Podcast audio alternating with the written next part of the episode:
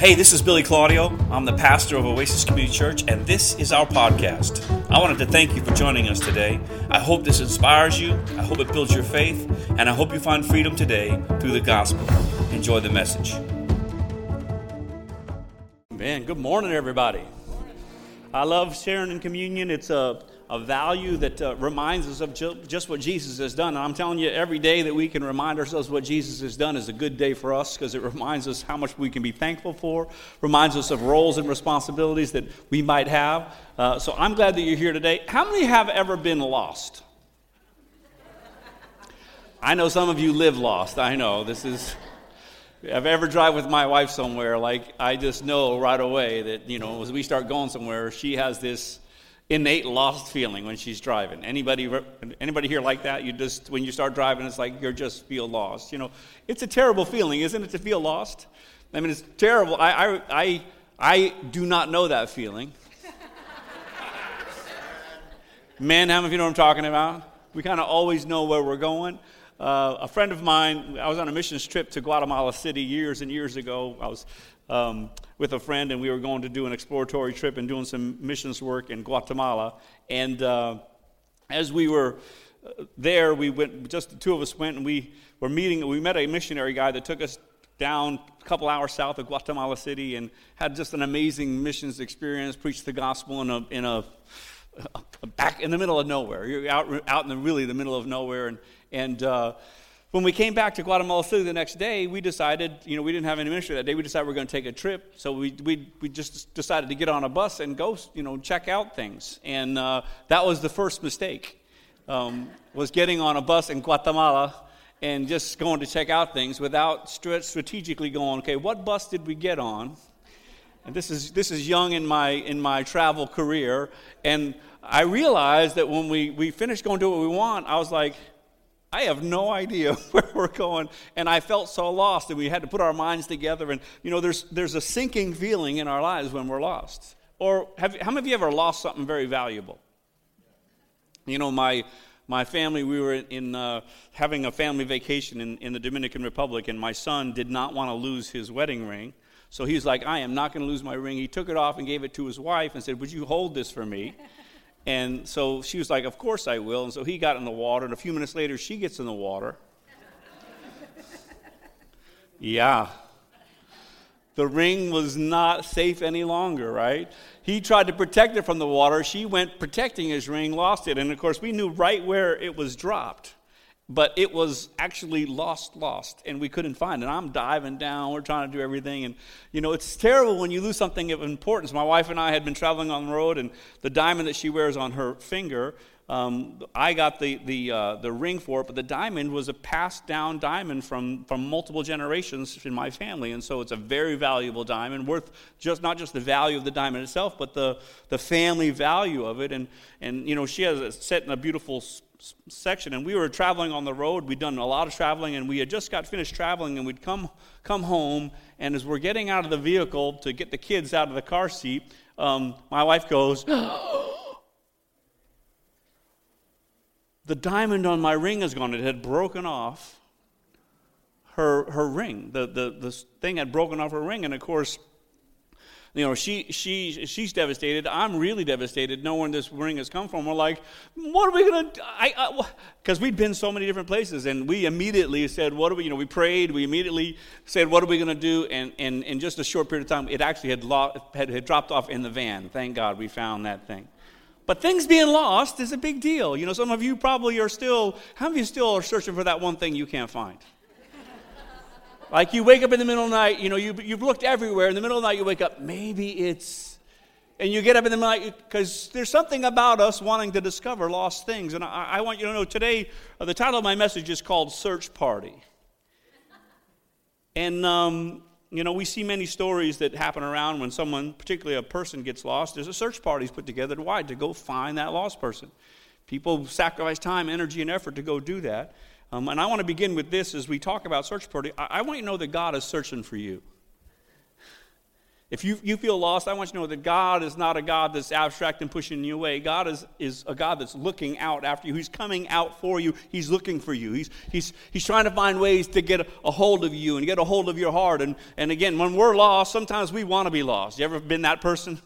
You don't want to be found. You're trying to stay away. Well, many times we find ourselves in a position with God that we're lost. But I want you to know that God loves you deeply. He's desperately in love with you, and, and He's searching you out, and He wants to find you. He wants to bring you the life that He offers, the hope that He offers. He's interested in helping you be found because there's nothing like, as we're going to discover, being found. How many of you uh, can remember when you came to Christ and you can say, I once was lost, but now I am? It's a wonderful thing, isn't it?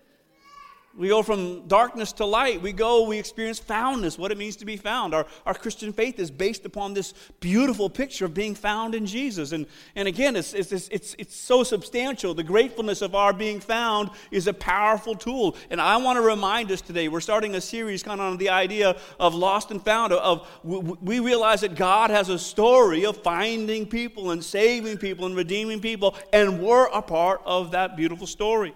You know, Proverbs 29 in the message paraphrase says this If people can't see what God is doing, they stumble all over themselves. It's important that we know what God is doing, right? How many of you don't want to stumble? We want to be in, in tune with what's going on. He says, but when they attend to what he reveals, what he shows, they are most blessed. And today I'm going to talk about something that God reveals about himself toward us as individuals, toward the found, that we get to celebrate because this is truth about God. God is either looking for you or using you to look for someone else. Everybody say search party. God has got a search party going on. I want to read a story to you, and I'm going to read a few scriptures just because I want to tie together the concept that we're going to be talking about really over the next few weeks. And it's, it's a central theme of the gospel, it's a central theme of the Bible.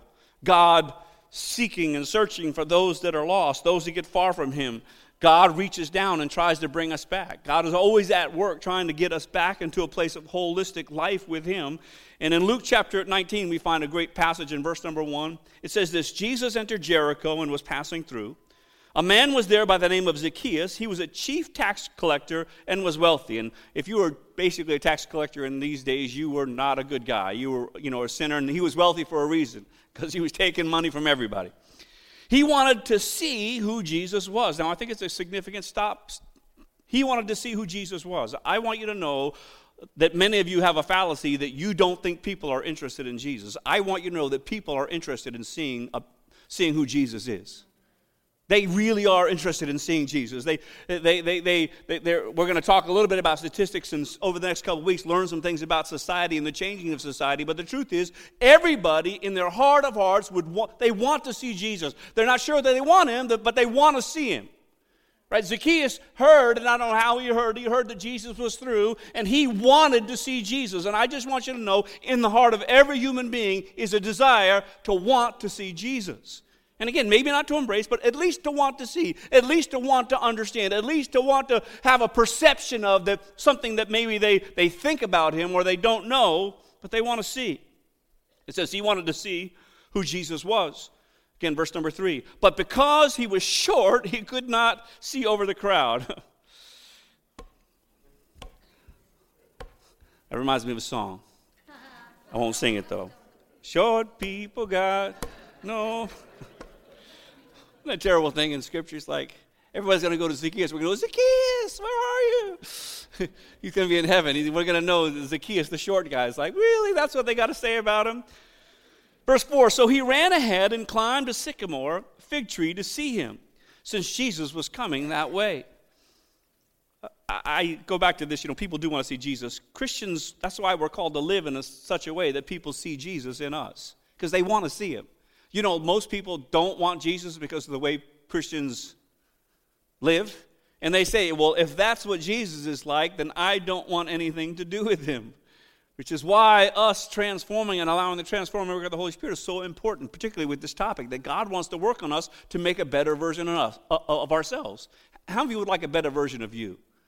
I want you to know that God's working on you. And if you keep on letting that happen, you keep on letting God work on you and work His plan in your life, you're going to find a better version of you that's going to grow and mature and become more influential in reaching and touching other people. Verse 5 When Jesus reached the spot, I love this, there was a demarcation, an X somewhere. When Jesus reached the spot, I call this a, a divine uh, appointment that Jesus was aware of. Zacchaeus thought it was happenstance, but when Jesus reached the spot, he looked up and said to him, Zacchaeus, come down immediately. I must stay at your house today.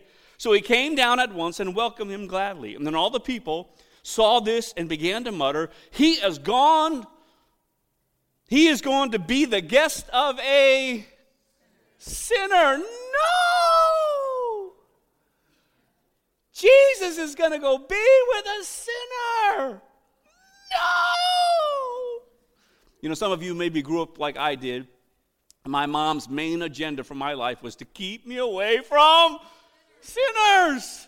Number one agenda was to keep Billy away from sinners because sinners were the problem. Now, there is a sense of understanding. I'm sure my mother, she, she did not want me to be a, have a negative influence from them on my life as she was framing and forming me. My wife and I, when we had our kids, uh, we had them in private school then, and, and then homeschooled, and we made a commitment with them. We said, one day we're going to send you to public school because we want to form Jesus in you so much that you can go and be with sinners so you can make an impact. Now, Jesus knew his purpose. He knew the vision of why he was called on the earth. And so, for him, he needed to go be with sinners. It was a part of his mission. Now, how many of you are glad that Jesus hangs out with sinners? you know why you should be glad? Because you're one of them. We're all one of them. We needed Jesus to be interested in sinners because we are them. You know, the righteous people of the day, they were just whacked out in their head. They just didn't get anything right. They're, they're complaining about Jesus. I say, well, what is a sinner? Well, we're, we're all sinners. What's the point? Well, we see that, that lost sinners that get a hold of Jesus become found sinners. Found sinners have been saved from their sin. Lost sinners are still stuck in their sin and will pay the penalty for their sin. The good news of communion was that Jesus paid the price for our sins so that we could be redeemed from the payment. We don't have to pay the wages of sin, which is death. We got saved. Saved from what? That. How many of you know that's a pretty good deal, right? That's what salvation is. We're saved from something that was worthy of being saved from. First Timothy reminds us in this. Here is a trustworthy saying that deserves full acceptance. Christ Jesus came in the world to save sinners. Paul said, Of who I am the worst. I'm terrible. Paul saying this. How many of you can say amen or oh me? I want you to know that God loves us all. He came to save sinners. Back to, to Luke in, in verse number 8. But Zacchaeus stood up and said to the Lord, Look, Lord, here I here and now I give half of my possessions to the poor. What? Jesus says, I'm going to your house. His first response, I'm giving half my money away. I wish this worked in real life. And any, if I have cheated anybody out of anything, I will pay them four times the amount. Jesus says so. Jesus ends up going to his house. Jesus says to him, Today salvation has come to this house because this man too is the son of Abraham. In other words, he's brought back. Verse number 10 is the key verse. For the Son of Man came to seek and save the lost. What did Jesus do? He came to seek and save the lost. He was on mission. His mission was to go he was on a, he had a search party. He was seeking who was he searching for? The lost. That's what he was doing. His mission was to go search for the lost. His goal was to go to where the sinners were. His plan was I've got to bring redemption to these individuals and give them hope. Here's something important for us to remember. His mission, Jesus' mission is our mission. He came to seek and save the lost. Guess what? As representative of Jesus, his mission has never ended. How many of you know there's still lost people out there? And our job as found people is to become a part of the search party and seek and save those that are lost. Jesus, through the Holy Spirit, is leading a search party to find people who are far from God. He's leading that search party. He's not looking for volunteers, by the way. He's not asking you to volunteer. He's like, of course, anybody who's been found will be a part of helping find other people. Right? Gratitude simply would say, because I've been found, of course I'm going to be a part of helping find others that are lost. It's not a volunteer issue. He's not saying, is there anybody out there that can help me seek and save the lost? As a matter of fact, we're going to find that at the end that he calls you an ambassador a representative, a representative of himself on the earth to reconcile people back to God. You are a part of the search party. Now, how many of you know if you got uh, blinders on, it's not going to be very helpful for you? If you're deaf to what the Lord is doing, if you're not ready to be engaged in it, you know, you, you might see someone that's lost, and if you're not on tune with what's going on, it might be that you don't help a lost person become a found person. And this is so important for every one of us because I believe if the, the representation of Jesus on the earth, the church, would do its role of seeking and saving the lost, I'm telling you, I, know this. America needs revival, right? And church is changing. It used to be people would come to church just because there was a church. But right now, do you realize that if they're a non believer, particularly the millennials, the non believers, 30% think the church is bad news. I mean, excuse me, 70% think that the church is bad news. That's their opinion. 80% think that pastors are bad news of the millennials. So we can say, We got church this weekend, come to church. You know what their first thought is? I ain't going there. There's trouble at church, there's trouble with those people, and the only way that they're ever going to find themselves in a church is not because we do a nice production or a good Christmas event, it's because somebody is look, looking and living like Jesus and having impact in a personal way. So when they say, you know, we had this happen, you know, my church is not like you think. Because believe me, they think that your church is messed up and they're sad that you're going to it. It requires God doing something in the hearts of every person in this room to realize that if we become people that are on mission to seek and save the lost, we'll begin to see revival take place in mass ways. Because people are looking and ready for someone to be like Jesus in their life. It's through the work of the Holy Spirit. And again, I'll remind you God is either looking for you or He's using you to look for somebody else.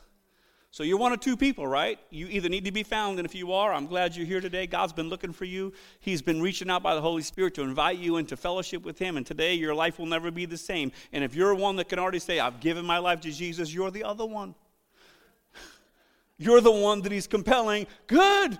You're the people that are looking for people that are lost. You're the ones that God is going to use to begin to impact the world in such a dynamic way, the way that God compels us and calls us to reach. It's, it's a role that we play.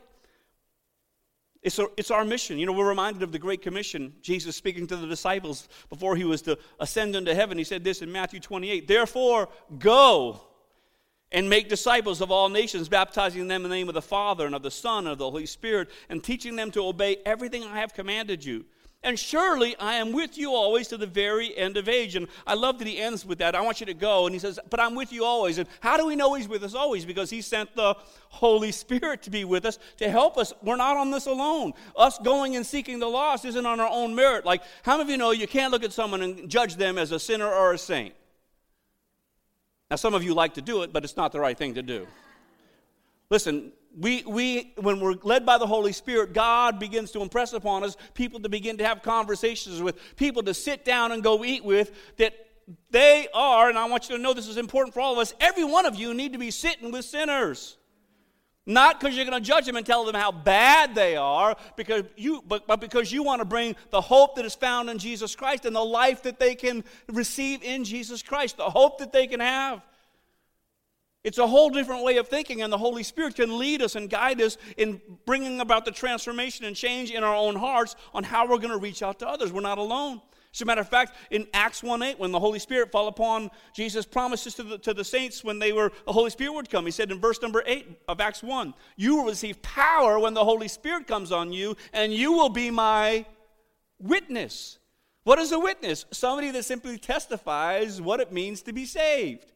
Can I, can I help you with, i will help you over the course of the next few weeks. I'm going to help you learn to tell your story, How can you be effective in communicating something that people will go, that's amazing, how'd that happen?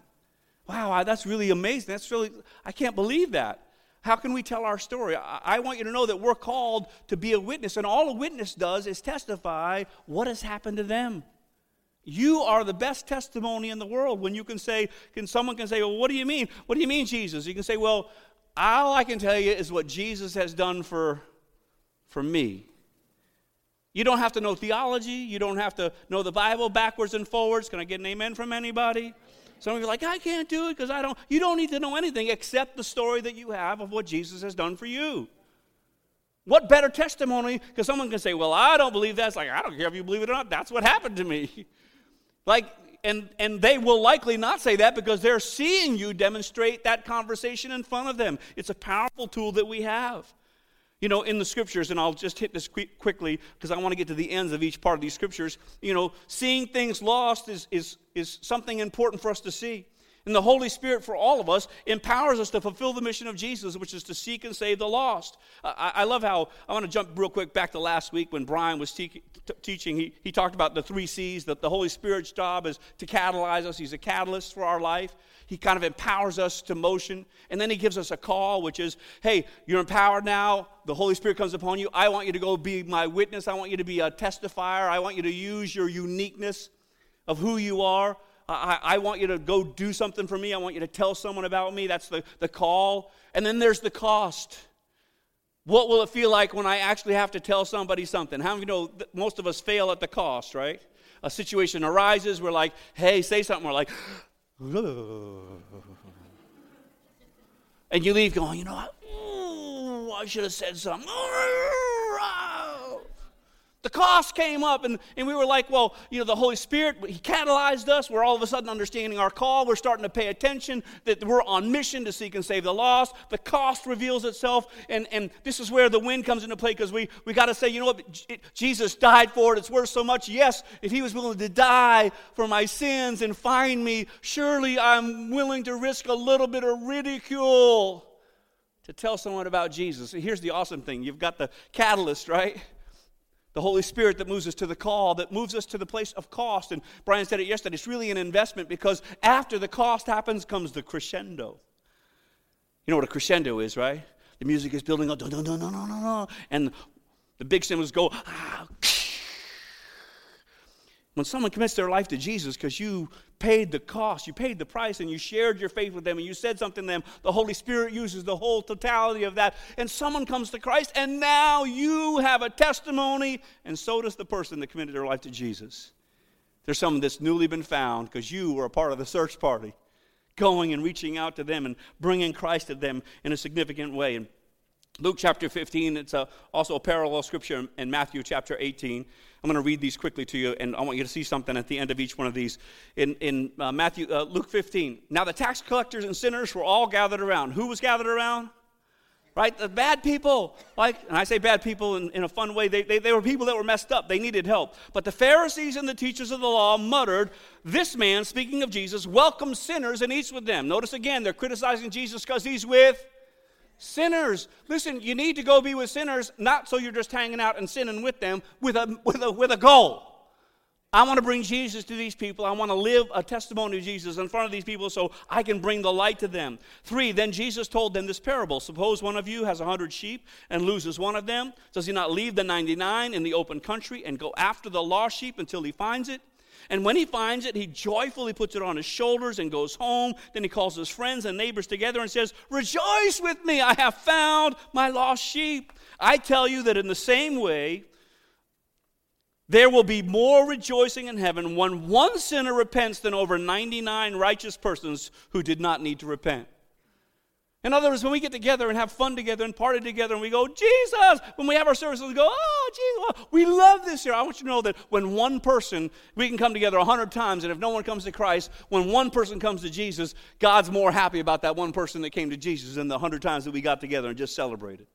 And I love celebrating, I love worship, I love having a good time. But when one person comes to Jesus, heaven celebrates. It goes on to say this Or suppose a woman has 10 silver coins and loses one. Doesn't she light a lamp, sweep the house? Notice the effort, the work, and search carefully until she finds it. And when she finds it, she calls her friends and neighbors together and says, Rejoice with me, I have found my lost coin. In the same way, I tell you, there's rejoicing in the presence of the angels of God over one sinner who repents. Heaven rejoices, the angels rejoice. Why? Because one person has been found. And then it goes to the great parable, the, pa- the, the prodigal son parable, the parable of the two sons the one that stays with the father and isn't close, and the one that leaves from the father and goes and lives like a wild, crazy sinner. Jesus is telling this story. He says, and, and one day the son that's far away said, It'd be better to go be home with my father. At least I'd be close and taken care of. And he finds his way back. And when the son comes back, the father says, My son who was lost has now been found. Let us celebrate. It's the idea of what makes God happy, what makes God celebrate. He celebrates when the mission of seeking and saving the lost is something that is perpetually taking place within our lives. You want to smile? You know, I've had the privilege in my life journey to lead lots of people to Jesus both personally in moments and in large groups as well. Obviously, as a pastor, every week I invite people to know Jesus. But there's nothing more satisfying to the soul than to leave a place and go, someone was lost and now they're found, and I had a part to play in it. Because it's the ultimate mission of Jesus to bring people to the saving knowledge of who He is. The main mission of Jesus is a shared mission for his church, which is to seek and bring salvation to those who are far from God. Our mission at Oasis Community Church is we want to help people. Number one, we want to help people to know God. It's a paramount for us. The number one thing we want people to do is we want them to know God. It's the mission of salvation. We, we're desperate to make people know God. This week we were out passing out baskets at Marabella, local community, uh, Arabella, Carabella, Arabella. that place over there. Invite them to say, hey, we're glad you're here in the community. We just want to drop you a basket off from a church, and we're just, any way we can serve you, let us know. Why? Because we want to we want to meet people, to have conversations and share faith. You know, I love, in, uh, last couple weeks ago, Andy was at the store and met someone at the, at the store and started a conversation with, actually a couple people lately, but he was at the store a couple weeks ago and, and, and had a conversation with someone and said, man, you need to get to church. And the very next week, that person showed up at church and has been at church ever since. Why? Because that's what we're doing. We're seeking and saving the lost. We're not just going through life doing our own stuff, making our own bread, doing whatever we want. Our job is to seek and save the lost. That's the number one mission of the church. It's not to create nice buildings with nice air conditioning or heat, whatever you need right now, and, and, and a place where we can have coffee and donuts and fellowship together and smile and laugh and pray for one another. Our number one mission is to reach people with the gospel of Jesus Christ. And the more we do, the happier we are. You got some empty seats here. Wouldn't you be happy if someone that you invited came to church and gave their life to Jesus? And, and again, it's not about filling up the church, it's not about filling up the pews, it's about impacting the lives of people. Because we know that we're called, the number one thing is we want, we're called to make people know God. That, that's what we're called to do. The, the second thing is, is we're called to help people grow healthy. We want them to know God. We want them to learn how to live a, a good life. We want them to realize that God wants to heal them, body, soul, and spirit. God wants to give, help them have a good marriage and have a good family and be connected in small groups in the environment. We believe the third thing is, is that eh, eh, we want them to know their purpose, to go, I know what I'm called to do. I, I know the role that I have, the unique way that God has designed me. He's made me special and unique. And when they know God, they, they get that dynamic and it, it begins to grow in them in their life. And it moves them as they begin to, to understand this purpose within their life. Then they can begin to make a difference in the lives of other people. Right? They, they, they discover their purpose and they begin to make a difference. And how many of you want to make a difference? This is how it works in our lives, but we have to get the heart of God to say, Lord, I want to be on mission. Here's what I know about all of us we're not perfect.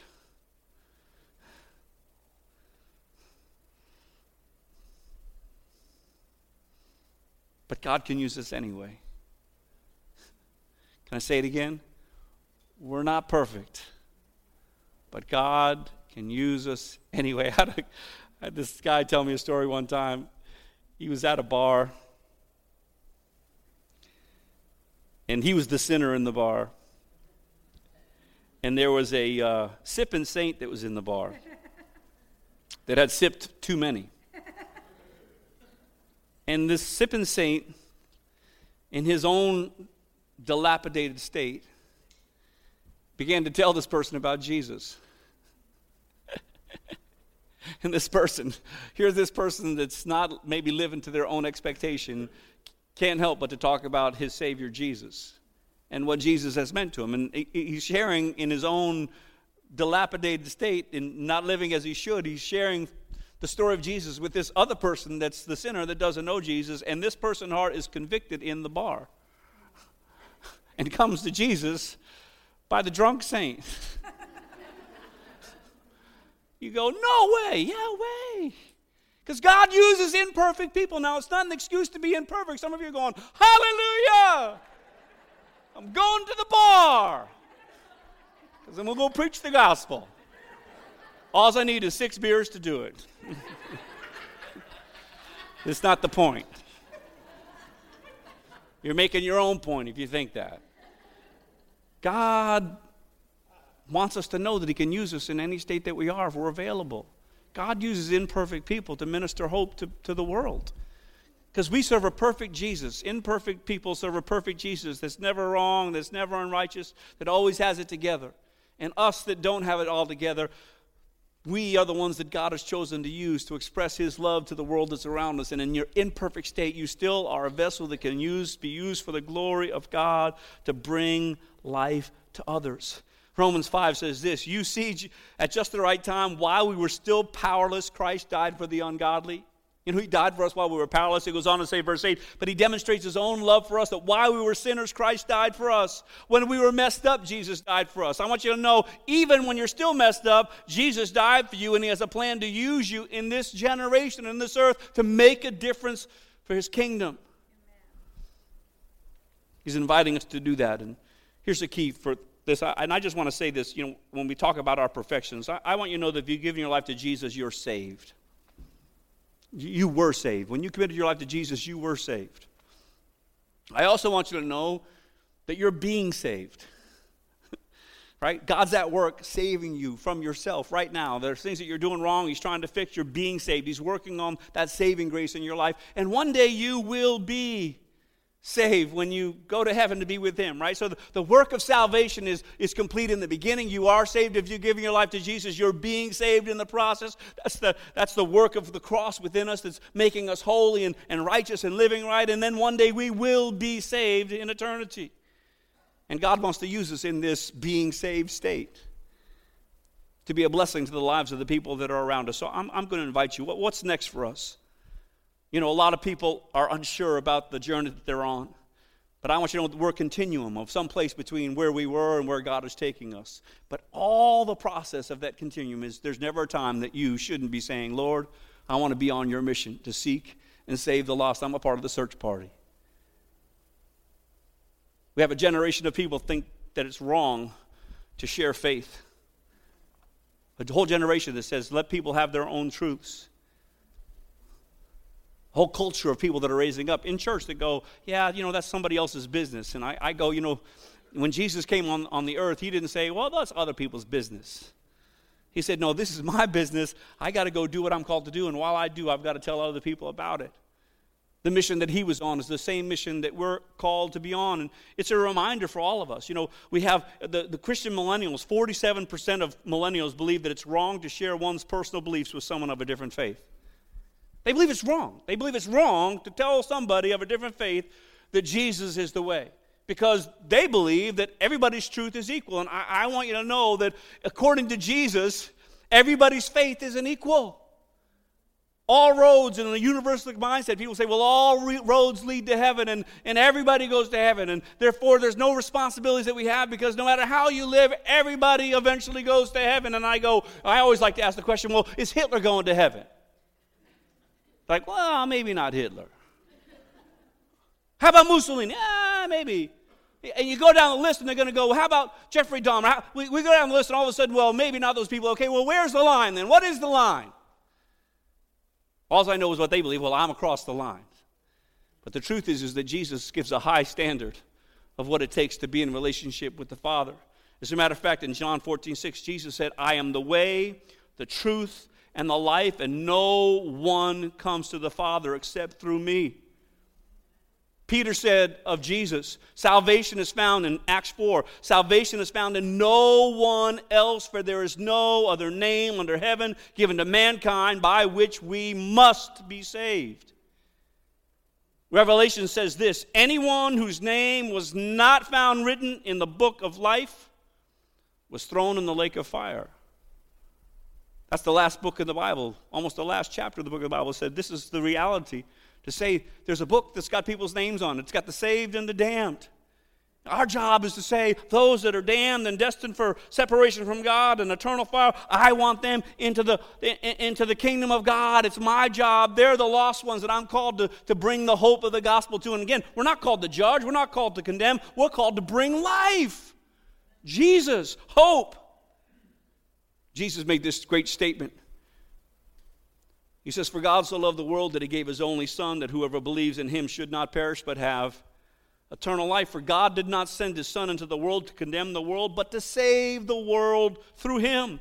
Whoever believes in him is not condemned, but whoever does not believe stands condemned already because they have not believed in the name of God's one and only Son. You know, there was a situation in 1991. A guy was out in the middle of the highway screaming and yelling. Cars are going by. He's screaming and yelling. It's a foggy day, and he's kind of out a little bit before the fog, but he's yelling and screaming at cars. And, you know, cars are beeping at him and, and kind of negating him. Some of the cars are slowing down, trying to figure out what's going on. And what, what people don't know is that this guy drove into the fog and ran into a mass of vehicles in the fog, and people were going at a high rate of speed. And this guy got out of his car and began to run down the highway into the face of traffic, screaming at cars, yelling, waving his arms. What do you think he was waving and saying? Stop! Slow down! There's an accident up front. There's an accident down the road. And some people beeped and yelled at him and said, Get out of the way, you're an idiot. Only to, at their own peril did they continue to go into the fog and hit that concrete of cars that was in play. But his mode was one, they call it, they call this guy a hero because it was because of his action that he went out and saved the few that slowed down. And finally, traffic began to slow down. He was willing to risk even his own life to tell people going that way is death. You know, as Christians, our job, and again, is to share people the hope that is found in Jesus. Don't go that way. Jesus saved you from that. And God doesn't want you to go down that negative path and that end of destruction. He wants to save you. And I'm the one waving my arms and saying, Hey, wait a minute. I want to be with you. I don't care if you're a sinner. I want to hang out with you. I want to, I want to share the light and shine the light with you so that you can understand what it means to receive the joy and blessing of God. It is the mission of Jesus to seek. That's the search party. And to save. He's the Savior people from the penalty of sin. And it's our job to share the hope that is found in Jesus. I don't have time to get to my last scripture, but you can look it up, 2 Corinthians chapter 5. It says that we're new creations in Christ Jesus, been made new. And we've been reconciled back to Jesus because of his grace, and we're saved.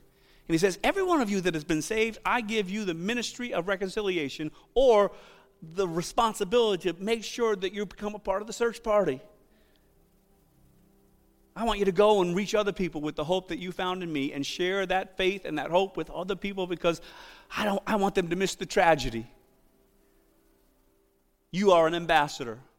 An ambassador goes into foreign soil and says, Listen, I'm standing representing my government and us, the kingdom of heaven, to say Jesus has a way for us to live a better life where we can be saved. How many of you are willing to be a part of the search party? It requires us in our life to say, Lord, I, I want to be a part of the search party. I want to become aware how you can use me, even in my little faith, even in my small understanding, in my small space. Help me begin to see people from your perspective and help me share faith in some way, share my story in some way that can reach the lives of people.